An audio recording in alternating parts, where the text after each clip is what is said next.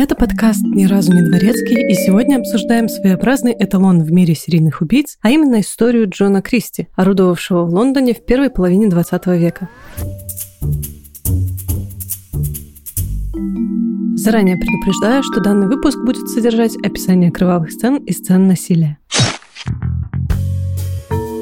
Всем привет, меня зовут Даша, и сегодня обсуждаем историю крайне заурядного серийника, но от этого не менее интересного. Речь пойдет о Джонни Реджинальде Кристи, более известном как газовый маньяк. Но пока мы не начали, хочется сказать огромное спасибо всем нашим патронам и патронессам, а именно Алексею Петрову, Оливеру Трач, Софье Толкачевой, Максиму Миклашевскому, Анастасии Леон, Линии Копчук и Марии Макаровой. Спасибо, Катаны, вы реально the best.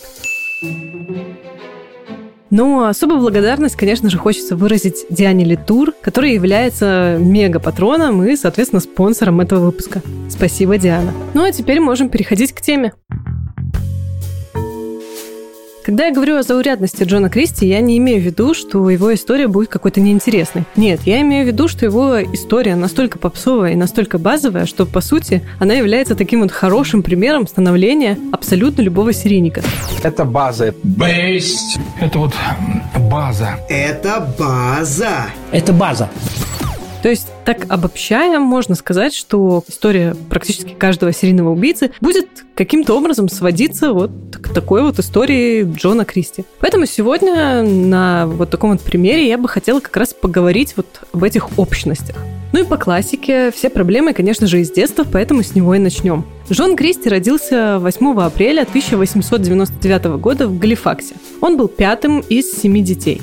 Отец семейства был крайне суровым и неразговорчивым человеком, каких-либо проявлений любви в адрес детей никогда не выражал. Мать также была особой крайне черствой и доминантной, и, видимо, не сильно любящей сына, так как больше покровительствовала всегда дочерям, а их было аж целых пять.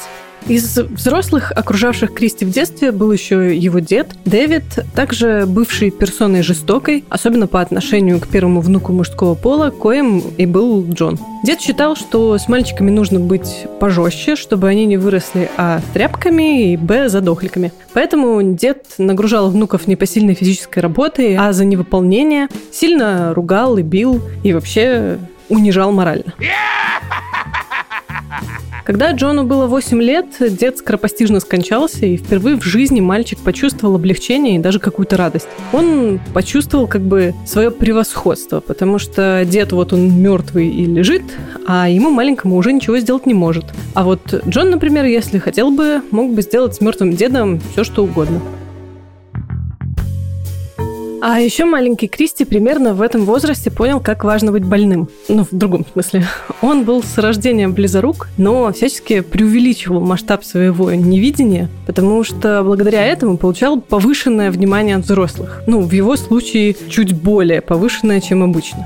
Также, кстати, он был весьма не глуп, проявлял интерес к учебе и даже смог поступить во вполне себе приличную школу. Мы с вами, конечно, понимаем, что это тоже было, скорее всего, для того, чтобы получить одобрение взрослых и как-то так выделяться на фоне остальных детей, особенно в глазах матери. Ближе к старшей школе у Джона случилась попытка первого сексуального контакта с более опытной барышней, старше него, и, видимо, из-за груза ответственности попытка так и осталась в категории попыток. А барышня вместо проявления сочувствия еще и всем рассказала в красках о фиаско кавалера, из-за чего, естественно, Кристи стали дразнить в школе все, кому не лень. И вот, что мы имеем к моменту окончания школы. Безразличный и отстраненный отец, жестокий дед и мать, явно дающая понять, что дочери ей намного дороже сыновей. Потом шел яркий эпизод, связанный со смертью и окрашенный исключительно положительными эмоциями. И после случилась сексуальная неудача и такое вот всеобщее унижение. И как итог, к 17 годам Кристи вырос в ипохондрика, который крайне недолюбливает женщин и мечтает о власти над людьми, особенно над женщинами, как бы ради отмщения за все свои унижения. Согласитесь, ну прям классическая картина, которая раз из раза повторяется с небольшими отклонениями практически в каждом эпизоде этого подкаста. Не хватает только энуреза и издевательства над животными, но мы не можем утверждать, что подобного не было, так как просто нет такой информации.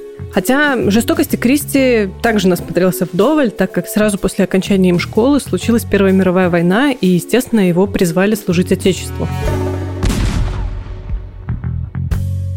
И вот тут хотелось бы отметить такую вещь. Кристи часто называют таким вот эталонном как бы сделанного убийцы, то есть э, человека, который ну, не родился таким, да, а которого таким сделало общество. То есть вот получается на такое вот его детство наложилась еще и война, и что именно все это в совокупности послужило причиной для его убийств в последующем. И данное утверждение вполне себе имеет место быть. Именно поэтому, помимо всего прочего, конечно же, война является крайне страшным мероприятием, ну вот, скажите на вскидку, сколько людей вокруг вас выросли в неблагоприятных условиях, с часто жестокими родителями, не проявляющими любви, так как не умеют или там не до этого банально надо выжить. К сожалению, исходя из моего опыта, это огромное количество людей, которые растут с ощущением несправедливости, злостью, бессилием. И как бы в нормальном мире они бы, может, с этим и справились, но тут случается война. Такие люди попадают туда, и там, во-первых, становятся толерантными к жестокости и насилию, а иногда даже и получают какую-никакую власть над другими, хотя бы по принципу «у меня есть оружие, а у тебя нет». И вот потом война заканчивается, человек возвращается в привычное ему окружение, но сдвиг-то в психике уже случился, паттерн желанный сформирован. И вот мы получаем прекрасных членов общества, вроде Джона Кристи или Андрея Чикатила и прочих. И это реально страшно. И, к сожалению, подтверждается статистикой, так как после многих войн, обычно в стране, которая в них участвовала, появляется потом такой вот прям статистический всплеск серийных убийц. Это все, конечно, очень грустно, но, к сожалению, это правда. И поэтому такая теория о как бы созданном обществом маньяке в случае Джона Кристи как раз базируется на том факте, что нет данных о проявлениях жестокости в детском возрасте, ну там к животным, например. Но тут вот именно нет данных. Я вот как бы хочу обратить ваше внимание на это. Просто мы ничего об этом не знаем. Возможно, он действительно с детства был такой. Суть в том, что случилась Первая мировая война. Джон Кристи был отправлен во Францию, где их полк попал под атаку горчичным газом. В результате Кристи получил повреждения глаз, слуха и голосовых связок. Довольно долго лечился и до конца жизни не мог громко говорить, например, как следствие, но врачи, которые с ним работали, утверждают, что это скорее психосоматика. Но, конечно же, как уважающий себя ипохондрик, после войны в своих рассказах он всячески преувеличивал полученные им ранения и увечья, и всячески себя инвалидизировал перед обществом. Естественно, чтобы добиться жалости, сочувствия и каких-то там, может быть, других плюшечек. И вот после службы Кристи открывает для себя дивный новый мир проституции. В том смысле, что начинает активно пользоваться его услугами. Тут у него уже появляются некоторые успехи, так как какой-никакой контроль над женщиной он все-таки в таком контексте получить может. И, собственно, как-то начало у него что-то получаться. И немного позже, в возрасте 21 года, Джон Кристи знакомится с Этель Уордингтон, которая была тихой и застенчивой девушкой, старше его на год. Они начали встречаться и довольно быстро поженились. Для Кристи это было скорее такая погоня за статусом женатого человека, может, родители давили. Непонятно. Потому что, как стало известно потом, из ее писем сестре, сексуально она его не сильно привлекала, потому что как бы у них были проблемы с самого начала отношений. Ну, а как бы для Этель Видимо, это было не проблемой. Знаете ли, война только что была, выбирать сильно не приходилось. Какой-никакой, а свой. А Джон продолжал активно пользоваться услугами проституток. В таком режиме они прожили 4 года. Кристи работал почтальоном, но зарплаты не хватало, чтобы и домой что-то приносить, и в бордель сходить. Поэтому он начал воровать посылки. И довольно быстро это вскрылось. Э, его уволили и посадили на 3 месяца в тюрьму. Сразу после выхода он уходит от жены, переезжает в Лондон и начинает вести довольно интересную жизнь. На протяжении 10 лет мы как бы особо ничего не знаем о его биографии. Он работает то тут, то там, не имеет постоянного места жительства, зато становится постоянным клиентом проституток, имеет множество приводов в полицию, три судимости в связке с тюремными заключениями. И вот после очередного такого заключения он выходит из тюрьмы и решает, что все, доколе, нужно становиться более уважаемым человеком. Каким-то образом он он уговаривает жену вернуться к нему, утверждает, что настроен решительно, перевозит ее в Лондон и снимает квартиру в Ноттинг-Хилл по адресу Риллингтон Плейс 10. Что за эти 10 лет случилось с Этель, непонятно. Но суть в том, что они на пару начинают заниматься подпольными абортами. А потом началась Вторая мировая. По состоянию здоровья Кристи уже не мог отправиться на фронт, но он подал заявку в резервную полицию, которая, по сути, являлась таким аналогом внутренних войск. В их задачу входило патрулирование улиц, пресечение мародерства и, там, например, контроль за соблюдением комендантского часа. Ну, то есть вот такие вот функции в военное время. Он подал заявку и указал, что судимости и приводов не имеет, а они как-то и не проверили и взяли его на работу. Кристи на этой должности прям-таки кайфовал. Вот она власть, вот она уважение, вот она униформа. Пользуясь этим самым уважением и униформой, он также сильно экономил на услугах проституток. Ну, в его случае просто сказка. И вот в 1943 году случается такой ключевой момент. Его жена уезжает на несколько месяцев проведать сестру, а Кристи начинает регулярно встречаться с 21-летней Рут Фирст, иммигранткой из Австрии, которая, ну так, волю судеб стала работать проституткой. Она начинает регулярно посещать Риллингтон Плейс 10, и у них с Кристи уже, можно сказать, отношения. Но тут отель присылает телеграмму, мол, жди, дорогой, скоро буду. И в этот момент, по одной из версий, Кристи начинает паниковать, что Рут может его как-то выдать и рассказать жене о их связи, так как, ну, как минимум, знает его адрес, и вот во время их ближайшей встречи, как бы во время секса, душит ее. По другой версии, это никак не связано с женой и телеграммой, просто Кристи уже как бы нащупал свой стилек, и ему нравилось заниматься сексом с женщинами в около бессознательном состоянии. И в этот раз он просто переборщил и задушил партнершу. В общем, как результат, в любом случае, по любой из этих версий, в его квартире был труп, а жена скоро вернется. Понятное дело, что тело нужно прятать, и тогда Кристи разобрал пол, благо первый этаж, и на первое время прикопал тело туда. А потом, при ближайшем удобном случае, перезахоронил его на заднем дворе квартиры. Там у него был такой, ну, как бы маленький огородик, что ли. Конечно же, благодаря этому случаю он также понял, что вот это вот и был лучший секс в его жизни, и что уж очень хочется данный опыт ему повторить. Но, к сожалению, жена мешала, а потом еще и война закончилась. Кристи был вынужден уйти с работы констеблем и начал работать на радиостанции, где вскоре познакомился с 30-летней Мюрриел Иди. Они довольно много и долго общались, можно сказать, подружились. У Мюрриел был хронический бронхит, который доставлял ей массу дискомфорта, и Джон начал рассказывать ей, как пострадал от горчичного газа на войне и как смог вылечиться с помощью чудеснейшего ингалятора, который как раз стоит пылиться у него дома. Устройство, похожее на типа ингалятора, у него как раз-таки дома было. Они с Этель использовали его для того, чтобы как бы отключать женщин, когда им делали вот эти вот самые подпольные аборты. Но Кристи решила его немножечко модернизировать. И вот когда Этель снова уехала к семье, вот, собственно, Джону и представилась возможность подготовить это чудо-устройство, и тогда он пригласил коллегу к себе. Ингалятор чудесным образом производил угарный газ. Кристи добавила еще туда различно приятно пахнущие смеси, чтобы девушка сильно не нервничала. Ну, естественно, про угарный газ ей знать было не обязательно. Довольно быстро она потеряла сознание, а Кристи занялся с ее телом сексом, после чего задушил. Труп он, как и предыдущий, прикопал в саду. Надо отметить, что два эти убийства произошли с внушительным перерывом, так как свободно действовать Кристи вот мог только когда жена уезжала на такой долгий промежуток времени, вот, например, к родственникам. Следующий подобный инцидент случился в 1948 году. Тогда в квартиру над семьей Кристи въехала молодая пара, которая вот-вот ждала рождения ребенка. Тим и Берил Эванс были во всех смыслах молодой парой. Им обоим было там чуть-чуть за 20. Они только что переехали в Лондон в поисках работы и лучшей жизни. Тим довольно быстро устроился водителем грузовика, и для дальнейшего повествования, ну, надо отметить, что скажем так, имел IQ, ну, сильно ниже среднего. Но он очень старался и много работал, чтобы содержать семью и новорожденную дочь. Было крайне тяжело, но они справлялись. Ровно до того момента, как оказалось, что Берил снова беременна, а вот зарплаты Тима не хватило бы, чтобы содержать еще одного ребенка. Они не знали, что им делать, и поделились своими трудностями с мудрым и взрослым соседом с первого этажа, который, о чудо, сказал, что может избавить их от всех проблем. Кристи обещал им помочь с абортом и сказал, что будет лучше, если в этот день Тима не будет дома.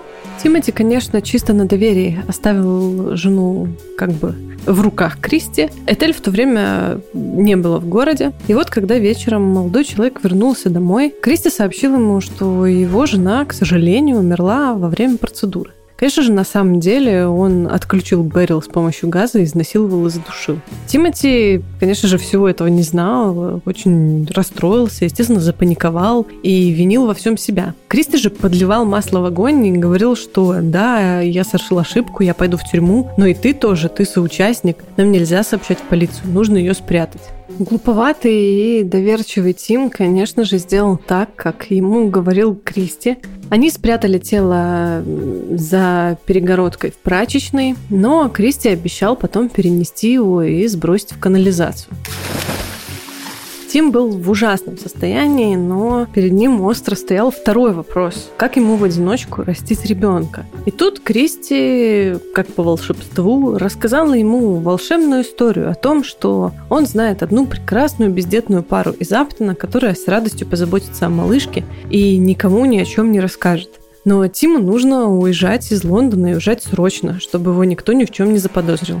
Внушаемый Тим, видимо, действительно поверив в то, что так будет лучше, собственно, так все и сделал и уехал обратно к своей семье. Кристи же, конечно же, никакой бездетной семьи из не знал. Он просто убил ребенка и спрятал его тело там же в прачечной. Естественно, по возвращению домой семья Тима и его жены начали сильно интересоваться, что же произошло и где же Берил и ребенок. Не выдержав их расспросов и чувства вины, Тимати едет в полицию с формулировкой «Я виноват в смерти моей жены». Далее дословно он сказал следующее. «Моя жена умерла во время аборта, и я спрятал ее тело в канализации». Полиция приехала на Риллингтон Плейс, обыскала канализацию, ничего не нашла. Тим Эванс, естественно, начал паниковать, он начал обвинять во всем Кристи. Но когда полицейские пришли э, к тому с вопросами, Джон Кристи, естественно, рассказал, что молодожены часто ругались, и что вот он слышал, как Тим злился из-за беременности жены, и что особенно громко в день ее исчезновения они ругались в прачечной. Там за деревянными панелями в стене полицейские и нашли тело Берил и ребенка. Конечно же, на контрасте с необразованным, глуповатым Тимом, который менял показания, да еще и сбежал из города, рассказ Джона Кристи звучал крайне убедительно. Тимати арестовали, и, похоже, в полиции сильно помогли подписать признание. Ну, как помогли. Они составили как бы протокол с признаниями, который не умеющий читать Тим должен был прочитать и подписать. Естественно, на панике и стрессе и в шоке от новой информации о смерти ребенка он все сделал, но позже и на суде он отрицал свою вину. Кристи же, кстати, выступал свидетелем обвинения. Ну и как итог, Тимоти Эванса признали виновным и приговорили к смертной казни. Его семья, кстати, обвиняла во всем Кристи во время суда и позже. Ну и казалось бы, так удачно. Кристи совершил двойное убийство, остался безнаказанным. Но нельзя сказать, что вся эта ситуация прошла для него спокойно и нормально. Э, он был максимально на панике и паранойи. Его жена, и до этого мешавшая ему, сейчас, по его мнению, начала что-то подозревать. А может быть, не только по его мнению. В общем, непонятно на самом деле по каким причинам, но 14 декабря 1952 Кристи задушил ее во сне. Интересно, что жену вот он, кстати, убил без какого-либо сексуального подтекста. После чего он разобрал пол и спрятал туда ее тело. Почему не закопал, кстати, непонятно. Есть мнение, что это было таким вот проявлением власти и контроля, что вот она все-таки имела какую-то власть над ним и сдерживала его, но вот после суда и казни Тима он почувствовал себя максимально всесильным, безнаказанным, и, убив жену, как бы продемонстрировал вот эту свою доминанту над ней, и, мол, вот он спрятал ее тело под полом, чтобы как бы условно еще и топтаться по нему, да, демонстрируя, что она не имеет над ним какой-либо власти. Звучит, конечно, красиво и складно, но все это на самом деле домыслы и спекуляции. Но вообще вот тут это вот событие убийства жены, это как бы такая вот очередная общность. Часто если убийцы есть жена, ну или там не знаю, мать, ну, короче, какой-то сдерживающий его фактор. И вот если этот фактор вовремя как бы не ушел, да, из жизни этого убийцы, ну, вот этот человек обычно становится очередной его жертвой. Причем обычно это бывает уже так на закате карьеры. И после этого начинается уже такая вот э, финальная, часто небрежная серия. Об этом поговорим чуть позже. В общем, Кристи всем сказал, что жена уехала проведать семью и как бы начал жить себе дальше. Но теперь-то, когда ему никто не мешал, конечно же, естественно, он пошел в разнос. И довольно быстро случилась его следующая жертва. Ей была Рита Нельсон, которая работала продавщицей в магазине неподалеку. Она случайно забеременела, но знала, что Этель Кристи может помочь. Этель она не застала, но Джон уверил ее, что может помочь и сам, и вообще тысячу раз так делал. Он, конечно же, снова проделал все по уже устоявшейся для него схеме и спрятал тело в нише на кухне, которую закрыл кухонным шкафом. Через довольно короткое время он привел домой свою следующую жертву, проститутку Кэтлин Малони, которая была уже слишком пьяна, чтобы сопротивляться. Собственно, тут даже газ уже не пригодился. И, в общем, ее тело он также спрятал в нише за кухонным шкафом. И еще через какое-то время он знакомится с Гекториной Макленнон. Надо отметить, что здесь промежутки были ну, уже совсем небольшие, по несколько недель. Так вот, Гекторине очень нужно было жилье. Кристи обещает, что сдаст ей комнату, но внезапно заселяться девушка приехала со своим парнем. Джон уж так и быть пустил их двоих, но как бы из-за странного внимания, которое он проявлял к Гекторине, пара довольно быстро решила съехать через три дня. Кристи попросил девушку зайти к нему перед отъездом и, конечно же, задушил ее. Отличие данного случая заключалось в том, что акт сексуального насилия он совершил впервые уже над мертвым телом. До этого де-факто его жертвы были еще живы, когда он их насиловал, а тут уже пошла прям некрофилия. Ее тело он спрятал все в ту же нишу, которая была хорошим местом, так как туда выходила вентиляционная шахта, и из-за постоянного потока холодного воздуха тела как бы были в своего рода холодильнике и не доставляли особого дискомфорта. Проблема была только в том, что еще одно тело туда уже не поместилось бы. Но это была не единственная проблема. Парень Гекторины так-то вечером пришел к Кристи с вопросами. Мол, а где же моя девушка? Должна была прийти к тебе. На что Джон ответил, что, мол, не знаю, сам беспокоюсь. Ждал, что она зайдет, а она не зашла. А давай помогу ее искать. И даже потом на протяжении, кстати, нескольких дней он выходил с парнем на связь, интересуясь, не нашлась ли мисс Макленнон. Конечно же, это был провал. До этого он убивал женщин, которых попросту никто не будет искать. А если и будет, то вряд ли начнут с его дома. И вот тут нужно оговорить, что любой серийный убийца в какой-то момент времени стабильно становится крайне небрежным. Многие эксперты и психологи утверждают, что таким образом вот этот самый убийца как бы хочет, чтобы его поймали и остановили, и что это вот такой вот ожидаемый конец их серийной карьеры, что как бы они стремятся быть пойманными.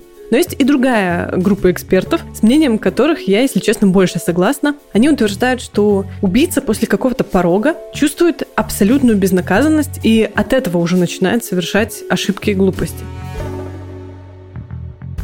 Так вот, на данном этапе, параллельно с потенциальным свидетелем обвинения в виде парня девушки, перед Кристи еще стоял вопрос, как убивать дальше, если некуда прятать трупы. Да и как-то работы нет, а деньги заканчиваются. Тогда Джон, сделав вид, что он является собственником квартиры, сдал ее в аренду семье Рилли, взял с них предоплату за месяц вперед, собрал вещички и съехал. И вот 24 марта 1953 года, спустя пару дней после заселения, глава семьи Рилли решил сделать небольшой ремонт на кухне. Он отодвинул шкаф и был крайне рад увидеть три женских тела в отличном состоянии.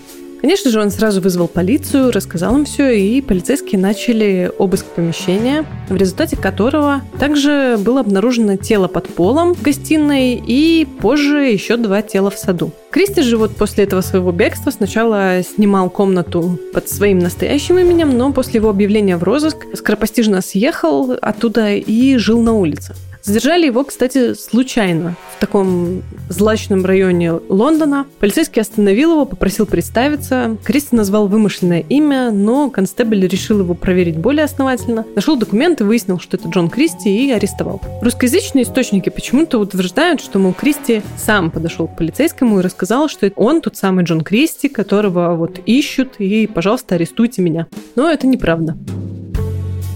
После ареста Кристи вины своей не признавал, поначалу даже все отрицал, а потом начал говорить, что убивал из милосердия. И о каждой жертве рассказывал какую-нибудь слезливую историю. Например, о убийстве жены он говорил, что проснулся ночью и увидел, как его жена задыхается и явно умирает, и задушил ее, чтобы как бы облегчить ее страдания. На суде Джон, отвечая на какой-то там вопрос, так небрежно заявил, что, наверное, убил больше женщин, просто не помнит. Из чего журналисты, конечно же, раздули сенсацию. Кристи, как и полагается в таких случаях, потом пытался закосить под сумасшедшего и неконтролирующего свои действия, но три психиатра дали заключение о его вменяемости. Ну и как итог, 22 июня 1953-го Джона Кристи судили и признали виновным в убийстве жены. На основании этого обвинения его приговорили к смертной казни. И, видимо, чтобы не будоражить еще больше общественность и не раздувать шумиху в прессе, судебных заседаний по другим обвинениям не было. Спустя почти месяц, 15 июля, Джон Кристи был повешен в тюрьме Пентонвилля. Интересно, что его палачом был тот же человек, который исполнял приговор Тима Эванса. Но, кстати, несмотря на признание Кристи в убийстве Берил Эванс и ее ребенка, семье Тима понадобилось 13 лет, чтобы добиться его посмертного помилования. 18 октября 1966 года судом было все-таки принято данное решение. Останки Тима были эксгумированы и возвращены семье для перезахоронения на семейном кладбище. История Тимати, помимо прочего, была одной из главных при рассмотрении правительством Великобритании отмены смертной казни, исполнение которой было приостановлено в 1965 году, а спустя год и вовсе отменено. И вот только в 2003 году, спустя 40 лет, семье Тима Эванса начали выплачивать компенсацию за ту судебную ошибку. Злополучный дом на Риллингтон Плейс 10 после суда привлекал, естественно, большое количество интересующихся, и поэтому был снесен в 1974 году. Улица была переорганизована, и ее переименовали в Бартл Роуд. Сейчас на месте дома номер 10 находится небольшой сквер. Итак, обобщая, мы можем сказать, что огромное количество историй о серийных убийцах сводятся к следующей хронологии. Тяжелое детство, отстраненные или жестокие родители, какой-либо опыт, связанный со смертью в раннем возрасте, После какая-либо психологическая травма, связанная с сексом. Потом к этому добавляется выработанная толерантность к насилию, либо вшитое проявление насилия, как вот там издевательство над животными, например. После чего следует первый яркий опыт, первое убийство без понесения за него ответственности. После чего начинается серия убийств, иногда такая вот вяло текущая, с большими промежутками, иногда сразу такая вот яркая и веселая. После обычно следует избавление от какого-либо сдерживающего фактора. То есть там, ну, жена, мать, неудобное место жительства, вот что-то такое. После чего имеет место такая вот беспорядочная серия с множеством ошибок, и после чего закономерно следует поимка и арест. Конечно же, все истории уникальные именно своими вот деталями. Этим-то они нам и интересны в заезженной фразе Толстого вот было про то, что все счастливые семьи похожи друг на друга, а каждая несчастливая семья несчастлива по-своему, ну вот так и здесь. И вот, кстати, именно поэтому с серийными убийцами в свое время начали общаться, узнавать о их жизнях в мельчайших прям подробностях, чтобы иметь в будущем возможность вот пресекать подобное еще на самых начальных стадиях. Ну, а нам остается только надеяться, что в конечном итоге обществу удастся добиться подобного результата. Ну и вот настало время для нашей традиционной рубрики с рекомендациями. В 2016 году вышел мини-сериал «Риллингтон Плейс». По-моему, в нем что-то около трех серий. Вот как раз он рассказывает историю Кристи, и главную роль там э, исполнил Тим Рот. Ему эта роль удалась шикарно, как и другие его роли. Это вообще, Тим Рот — это вообще любовь. Если вы не знаете, кто это такой, сильно вам еще в нагрузочку рекомендую посмотреть такие картины, как «Бешеные псы», «Четыре комнаты» и вот, например, еще «Отвратительную восьмерку». Но это я отвлеклась. А, для девочек еще есть мини-сериал, называется «Код убийства» такой не сильно популярный сериал британского производства, немножечко пропитанный так феминистической повесткой. Что послушать? Сегодня очень рекомендую вам трек группы No Motion, который называется Rillington Place в честь той самой улицы.